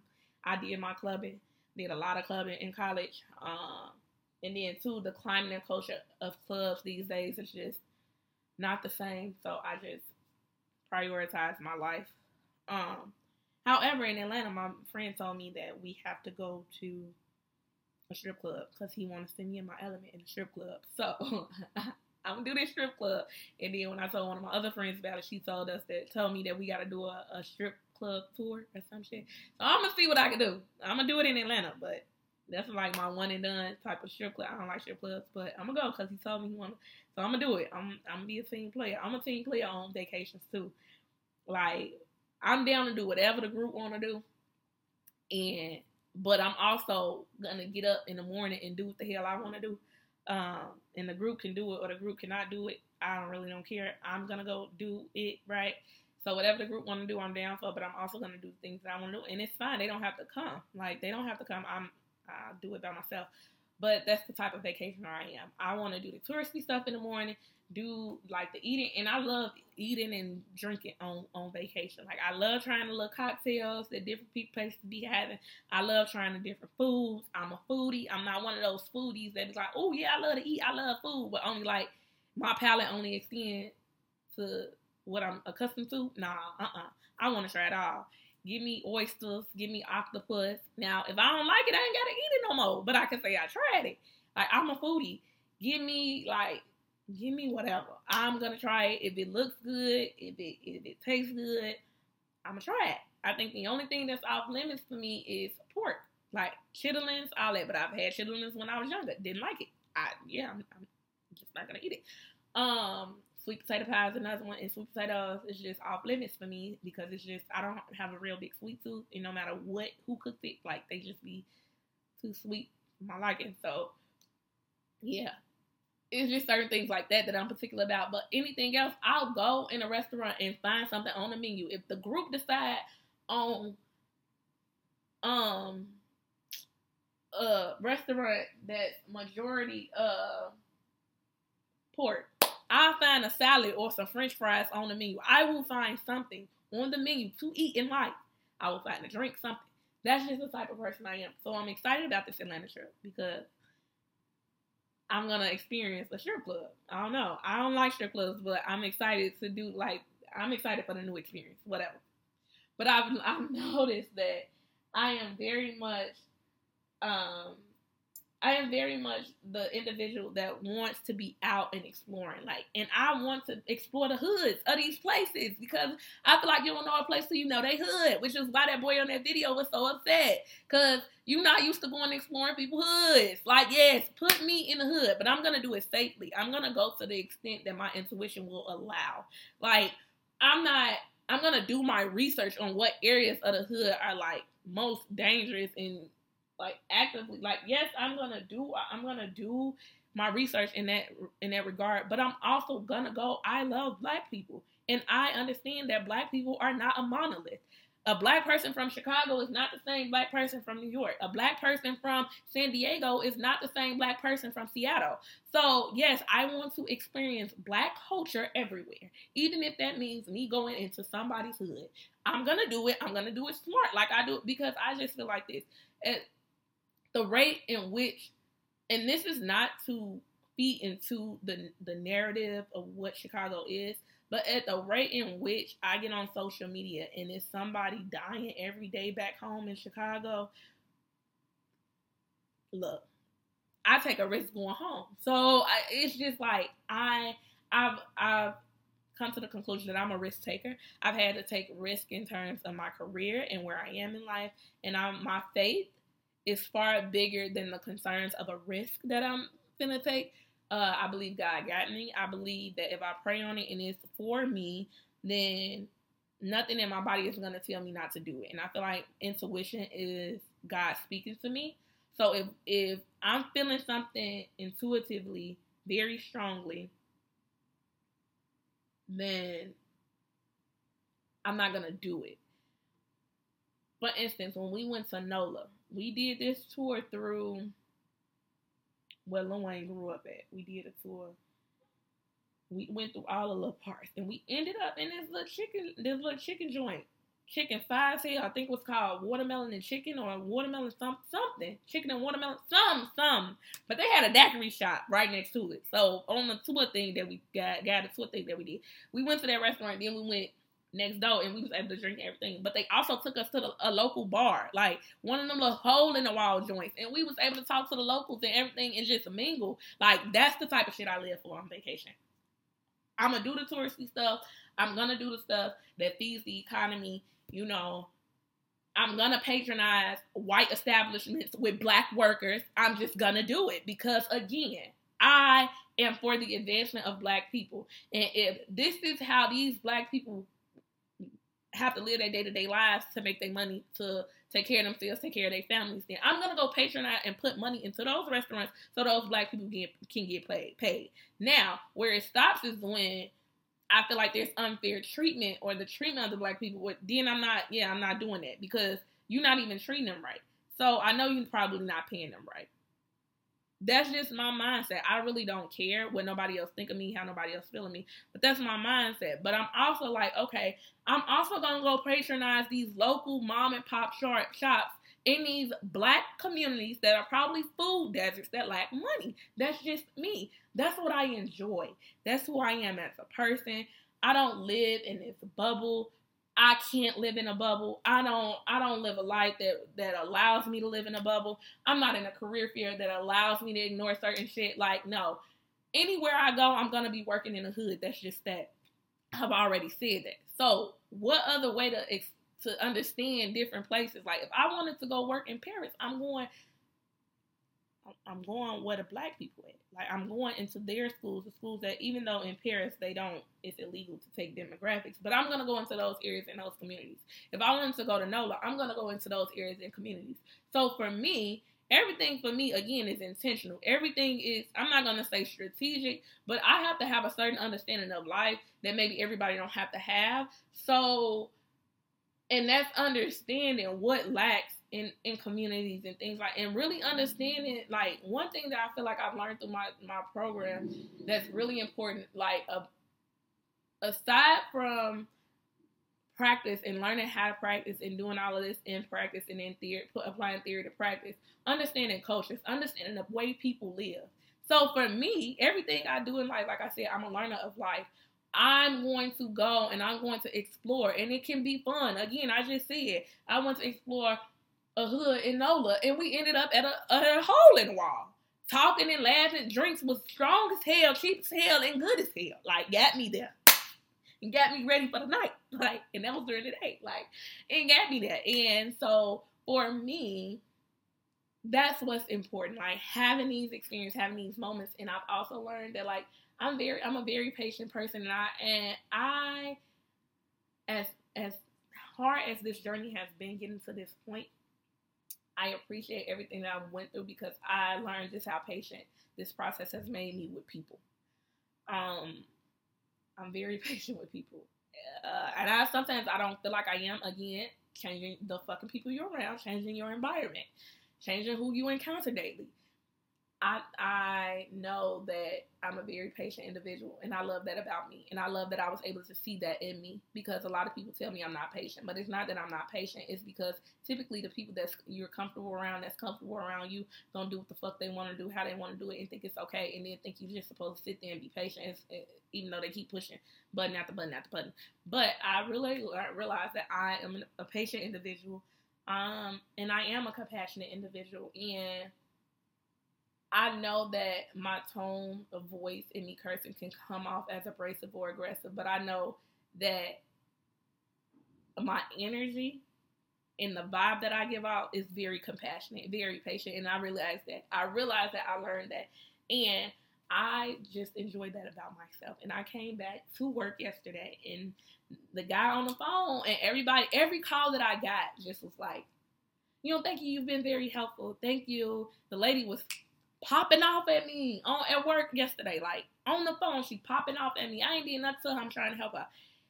And by the end of that call, she was like, she apologized for her demeanor towards me because I was patient. I was calm, and the energy and the vibe that I gave, I was very like compassionate. Like I'm not here to like harm people. I'm only here for the betterment and advancement of people. This trip made me realize that I'm looking forward to several more trips out the country. I honestly want to commit to myself of taking a trip out the country at least once a year, and even if it's not out the country, it's somewhere new in the United States. Um, whether it's a new state or a new city in the same state, and just exploring and just doing me, whether that's alone, whether that's with one of my friends, like. But I know that if you traveling with me, I need you to be open minded. I need you to want to be outside because we gonna walk. We gonna walk. Like I enjoy walking in other places. It's very therapeutic. I don't enjoy walking at home, but walking in other places and just being in the moment and being grounded in that moment and what's going on around you, that shit is so therapeutic. And I didn't realize how therapeutic it was until I was going in the wrong direction um, over there in Paris, away from the place that I needed to be because my phone was tweaking in terms of like the it kept rerouting it just was weird. Um, but I was going, and I didn't get, I didn't get, I didn't get frustrated. I didn't care, honestly. I was in a happy place. That shit made me happy that I was going the wrong way and had to turn around because I got to see a part of wherever I was going, even though it wasn't much. It was just like storefronts and stuff. I got to see that area, and not just the the area in which, like, not just getting to my destination. I was able to see the opposite side of the area that I was intending to go into. So like for me, that made me really happy. I was very in in that moment I realized how I don't care about going somewhere and getting lost as long as I have like as long as it's like don't get I'm not gonna go somewhere and get lost. But it, it's not gonna bother me if me and my friends were walking and one of them told us to go the wrong direction and they got to laughing about it thinking it's funny. That wouldn't bother me. I'll probably laugh with them be like, okay, so what we got to go now? Because in that moment, that shit is therapeutic. You this somewhere you ain't never been before. What's the harm? Like you ain't got shit but time. If you're not doing this, what you gonna be doing? Sitting in a um, hotel room. So for me, I enjoy walking in other places. I enjoy taking public transportation in other places. I and so if you're traveling with me, um, be prepared to walk. Be I'm not gonna say I'm gonna take public transportation everywhere in all places. Let's just get that. Atlanta is somewhere I don't think I would take public transportation. Um, but I also don't mind walking in Atlanta. Like I will walk in Atlanta, um, depending on like where my hotel is situated and whatever is going on over there. Um, but I probably would take Uber in Atlanta just because I don't know. When I was down there, I don't feel like the trains and stuff was like really close in turn and as convenient as the way Paris was. Um, but I could be wrong. I really didn't look into it. It could it could be just as convenient as close, but and, and as close. But I wouldn't mind taking public transportation, but Atlanta is probably somewhere I would take Uber to just because everything is just so spread out in terms of some of the things that I want to do. Uh, from what I saw when I was down there, it was like pretty spread out. Um, but if I was to go to San Diego, I would walk. You know, um, if I was to go to Italy, I would walk. I'm just saying, I don't. I enjoy walking, so just be prepared for when me and my mama went to Vegas. We walked. We walked. We barely took Uber anywhere. We walked. I think we only took Uber to get to the place where we needed to meet the helicopter. Other than that, we walked everywhere. Like I don't mind walking. Take a little break if your feet hurting, then get right back to it. I enjoy. I realize that I enjoy walking in other places to get to know the area, to get to see everything. So if you're traveling with me, know we gonna walk. We gonna be up from sun up to sundown, and you need to have a positive attitude about it. Get you. We gonna get you something to eat so you ain't hangry, and then we gonna be right back to it. Um, take a nap en route if we in a, in a car, taking out en route, or you know, just be prepared. Like this is just the type of traveler I am. I remember in NOLA, man, in NOLA, I don't even think we slept. I don't think we slept. On that cruise, I think we barely, me and my mama barely slept. Uh, we was outside, like we was outside. You know, in Jamaica, I think we barely slept. When I went to Jamaica, like we was outside. Even though like we were out, we was outside. Like we was up, we was doing stuff. We was up at a certain, we was drinking at a certain time. Like, and then we gonna drink on vacation. I can't drink during the week because I'm not productive. So most time, like a lot of people don't know this, but I didn't cut down on my drinking up until like two months ago when it, every, all the celebrations just started to happen back and back. I wasn't drinking like that because I can't function during the week when I'm drinking. I be tired. So I be needing to stop drinking. But we gonna drink. We gonna eat. We gonna drink. We gonna walk. We gonna be up from sun up to sundown. We gonna experience nightlife. We gonna do the touristy shit. Like I'm so excited about Atlanta. Atlanta. This is gonna be the first Atlanta trip that I take where it's not business. In high school, it was when I went when I first went in high school, it was a college tour. When I went again in college, it was for a conference that I was presenting at for the Southeastern Southeastern Psychological Association. And then when I just went this past time, um, I went on business for the Black School Psychologist Network Summit, um, annual summit. So I went and I was able to do little things like experience the nightlife, experience some of the touristy things. But a lot of my day was taken up by schedules that were already like pre-planned schedules.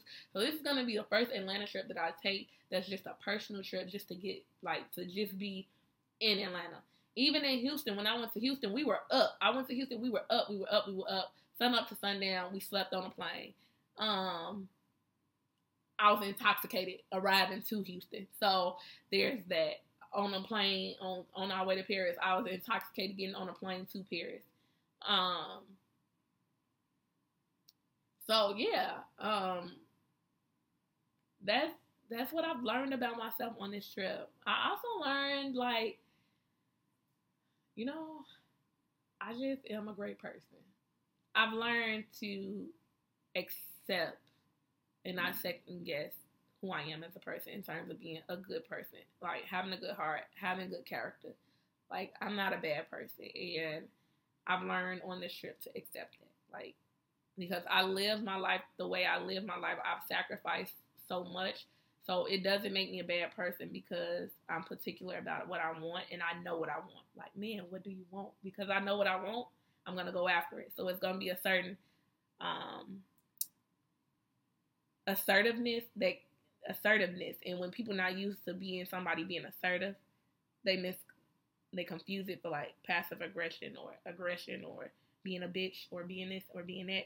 But there's a certain le- a certain level of assertiveness that comes with me knowing what I want and constantly going after what I want, especially in this season and transitioning to this next phase of life because I knew what I want, I said what I want, I went after it, I did it. And that was just that. And I'm at the end of it. And I'm deserving of luxury. I also learned that I like luxury. And my luxury don't look like, okay, go on a trip and having car service. My luxury looks like go on this trip, being able to do whatever it is that I want, however it is that I want, get the experience that I want, and just spoiling myself the way that I want. Even if that's going up the street to buy to buy a, a, a crepe for five euros and then going to the next up the street and buy macarons for six euros. Like I don't know, that's not the real prices, but the, like that's what luxury is to me. Giving myself the life that I want unapologetically, being me in that moment and being present and being grounded in that. So I enjoy luxury. I I saw these. Oh, if I could have got them back on the plane, if I could have got them things back on the plane, I would have bought those wine glasses. But I took a picture of them so I could order them from online. But I don't want a plastic cup in my house. Okay, I don't want a plastic cup in my house. I don't want. I don't know what. Only thing. Only. Oh, only I'm gonna have a few for the kids that fit. I don't want plastic cups in my house. I want glasses only. The glasses that we were served with the entire time that we were there, immaculate. Oh my God, I love them. It was good aesthetically, like the aesthetics there. Everything was packaged. I want gold dishes in my damn house. Gold and crystal. That is the type of luxury I'm talking about. Having that going on these trips, giving my with myself what I want on these trips, and then coming home to exactly what I deserve and what I want, and having those same luxuries that I have on vacation here at home. That's the eating, what I eat out of, what I eat with, what I drink out of, what I drink with, everything. I I want that luxury. And I'm gonna have that luxury. I'm gonna give it to myself if nobody else gives it to me. And that's just that. And I don't feel bad about it anybody else can feel it's wasteful and can feel like I don't need gold glasses or what I need gold glasses for because I want them. And it's as simple as that. It's because I want them. Because I work hard for them. Because this is how I see my life. This is how I envision my life. I don't want a plastic cup in my damn house. I have them now. That's where I am now. But this is what I'm telling, putting into the universe. This is the way I see my house. I want the chest, you know, the the the old chest not the it don't it's not gonna be oh it's gonna be modern, but you know the ones that you had in your great grandmama house, your grandmama house, where they kept the fine and shiny that only came out for very special moments and intimate dinners. Yeah, that's what I want in my house. That's what I want in my house, and I'm okay with that. And this trip made me realize it's okay to want luxury in the way that I want luxury. I went over there with the intention to buy. Like I don't. For me, I haven't been in a space like I. I think designer is nice. I don't fault anybody for having designer. I, but I do think you should have certain priorities together and things together before you go spending money on designer. That's just me. So a lot of designer that I I have like bags or whatever. I the only ones that I bought for myself were Coach, I believe. Um, I think Michael Kors, Coach and Michael Kors are the only two that I've bought for myself. Any other designer bag that I have it's been gifted to me. Um, and I don't have many. Um, but I'm also a believer that like if it's cute, I'll wear it. It doesn't have to have a name on it. So, um, my intentions of going over there was to buy. I always, I want, I always wanted, um, I just wanted a nice bag like a designer bag because I feel like I'm at the point where I can have both. I can have the designer, I can have the non-designer, I can have my house and pay the amount that I want to pay to live nicely, as well as shop. As a student, I had to prioritize one or the other. So like I want to get rid of my whole wardrobe and just revamp my whole wardrobe. But again, it's gonna take time to get there. But in this trip, I learned that I could do that, and I'm deserving of that because I normally talk myself out of doing things. So I went over there with the intent that I'm gonna come back with at least one nice bag, right? Designer bag. And so I'm like, I whether it's a parent designer that's like not known, or whether it's like one of the bigger names that, you know, in perfume. Because I really feel like I'm a woman that loves bags, perfume, and a nice pair of jeans. Just now getting into the, like the shoes and gym shoes and stuff like that. But those are like those are the three things that I would spend money on: bags, perfume, jeans. And I told myself that I would come back with at least one bag. I came back with four bags. So I bought three Tory Burch bags, a Marc Jacobs bag, and then got perfume from over there.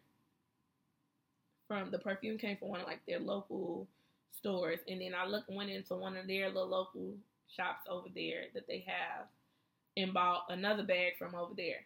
So just up in my purse collection, my bag collection is one of the things that I told myself that I was gonna do in this next season, like this to really allow my outer appearance to match my inner appearance and what I really think in my head and what I know I'm deserving of. And so um, I bought these bags and I bought the design or whatever the case may be. And again, I want luxury. I want luxury. And luxury for me is not having a bunch of designer. Luxury for me is being able to buy designer when I want it, if I want it, like I did on this trip. And I stuck to it instead of talking myself out of it like I would normally do. And luxury is also being able to take these trips to Paris or wherever and coming back to a house that I love to be in when I'm here and that has that makes me feel that same royal feeling that I got in Paris that I feel at, that I could feel at home. Like I want to feel that way at home and when I go anywhere else. Like and that's just what I deserve. And that's what I learned about myself in this trip is I'm deserving of everything that I give to myself and everything that God has allowed me to give to myself, everything that I have worked for, I'm deserving of it. God has not brought me to this point, and yes, material things aren't everything, but when you put out there what you want, God's gonna see to it that you have it here on earth, and if you do right by Him after earth as well because that's what really matters. But he gonna take care of you while you on this earth, as long as you put your faith in him, and as long as you really get in, get out there and get in the field with him, and maintain a humble spirit. And again, knowing what you want, man, what do you want? Knowing what you want, God's gonna give it to you. When you don't know what you want, God's not gonna give it to you because you might you might mess up this blessing He He gave you, right? So again, knowing what you want, I think what came to me of this trip is that it is important. And the foundation of everything in your life is knowing what you want, whatever it is. Know what you want. Know what you want. And it'll be granted to you. It won't be perfect, but it'll be granted to you. It might come with some kinks, but it'll be granted, granted to you. So if you don't take anything else from this episode, it's just knowing what you want. When you know what you want, everything gonna fall into place when it's supposed to fall into place. Everything gonna do it be what it needs to be when it do it needs to be that way. And I think that is why I was excited to do this podcast and listen to my cousin and my friend and did this podcast because I think it's important to know what you want. Over there, the entire time, I knew what I want and didn't I didn't care about nothing else. I knew what Taylor wanted, and whatever Taylor wanted, Taylor did. I went and experienced one of their holidays and saw the Eiffel Tower light up in the fireworks show at the Eiffel Tower. Why? Because Taylor wanted to do it. So Taylor did it without a care in the world, without a second thought in the world, without two thoughts to anything. And I was present in that moment and, and enjoyed that moment. Um, so for me, if I'm being true to myself, is to stick beside what I want. Like I'm gonna stick beside um, and just to continue to stick beside it. I was not gonna make this podcast episode if it wasn't authentic and it didn't come to me. Like I wasn't just because that's not what I want to do with my podcast. And so it came to me. But I was sticking to it. I don't care what my cousin said, what my friend had asked. If it didn't come to me, for it to be something, I was not gonna do it. And so that was my experience in Paris. I loved it. Uh, and here are my tips for Paris. I'm gonna end it with this, and then I'm gonna be done because this was a long episode. But I hope y'all enjoyed it. Um, tips for Paris. Make sure all your outfit have comfortable, like plan cute outfits with flats, no heels, flat gym shoes. Um, there's a lot of walking. Regardless of what you do, there's a lot of walking. Um, what else? Go with an open mind. Do your research before going. Figure out what things Paris has to offer that would really excite you and allow you to enjoy the experience. I think Paris is somewhere that needs to either be explored for a month at a time or it needs to um, either for a month at a time or it needs to have three different times that you go. I think Paris needs its own trip just to shop. It's so much. Oh my God, it's shop. It's shopping center of the shopping center of the world. Okay, it, you just need a week just to shop. Like, don't spend your money on nothing but food and shopping for that week, and barely food. Get some little stuff, and then the second thing was I think you need a Paris just to uh, a trip to Paris just to explore, just to sightsee. Don't do nothing else but sightsee. Get out and see what it has to offer. And then I think you need one just to eat. They have, I think the man said, over 900 eatery, like cafes and restaurants in, in Paris alone. Or was it France? One of them. I can't remember exactly. But there's a lot of places to eat. And I wanted to try everywhere. Everywhere I passed, I literally wanted to try. I want the dessert shops, everything. But I had to be realistic and just pick for this trip, right? So that's another tip. Like, really be intentional when you plan this trip to Paris. And if you're gonna do it all in one, make sure you save. I would say go. I would say spend the least amount of money because everywhere in Paris, like all their hotels are small.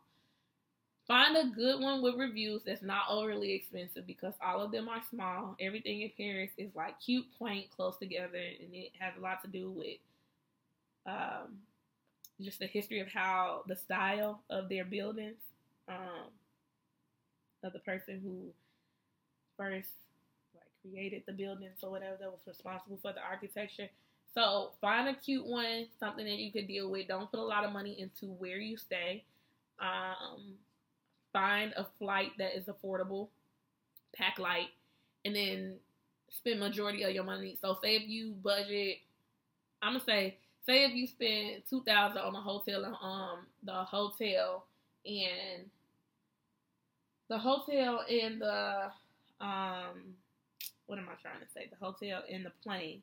I would say if you spend your time, if you spend no more than two thousand dollars on that, budget another maybe at least five thousand dollars. Budget another at least five thousand dollars to do your shopping, your tour, your tourist attractions, and your um your eating.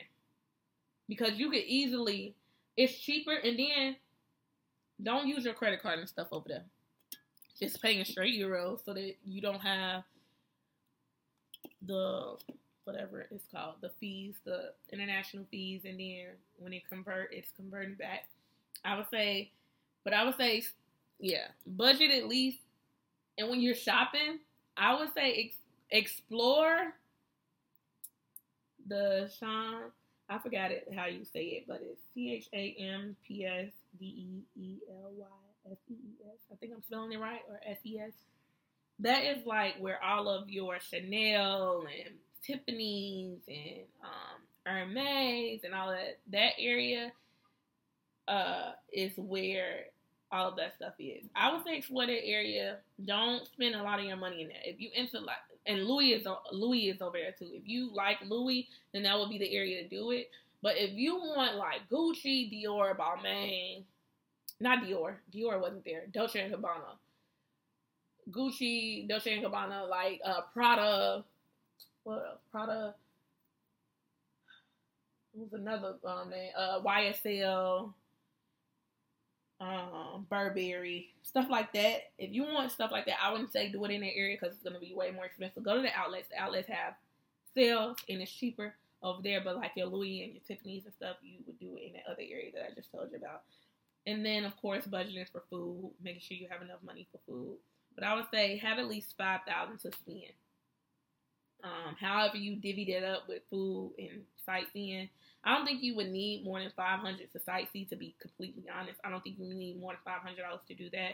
And then with eating, I honestly don't think you need more than maybe $800 to eat. So maybe $1,300 of the five to 6000 can go towards that. And then the remainder, I would say just use the shop.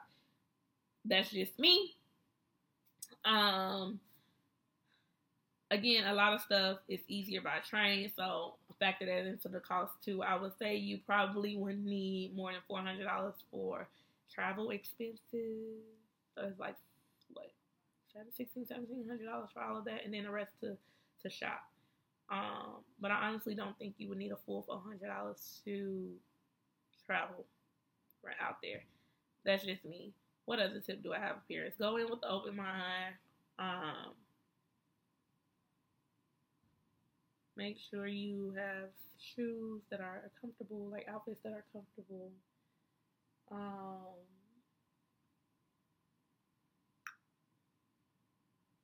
I think that's it. Uh, those are my tips for Paris. Oh, go with someone who's like minded or open minded. Uh, don't go with anybody that you feel like will do everything they want to do, and then when they when it's time for you to do things you're interested in, they don't want to do it, especially if you're not a person that's willing to do it alone. So either travel Paris with somebody that you know you could travel with, or travel Paris with by yourself. That is my like I had a pleasant experience because my best friend was cool with everything that I wanted to do, and I was cool with everything she wanted to do. So we did everything that we needed to do, and we had fun doing it. I don't think, but you don't have somebody like that to travel with you, then I wouldn't. I wouldn't say travel with some, to pair somebody. I feel like that's something, some place you need to completely be in a moment with. Uh, again, do your research. And I think that those were my biggest tips for Paris. Um, yeah. I hope you all enjoyed this podcast episode and learn hearing me talk and talk and talk and using like and stuttering and whatnot because for whatever reason my speech is just not together lately. Um, but I hope you take something from this. I hope you are inspired to take a trip somewhere after this, uh, to treat yourself to something, even if it's not a trip. Um, and yeah, you all have a great day.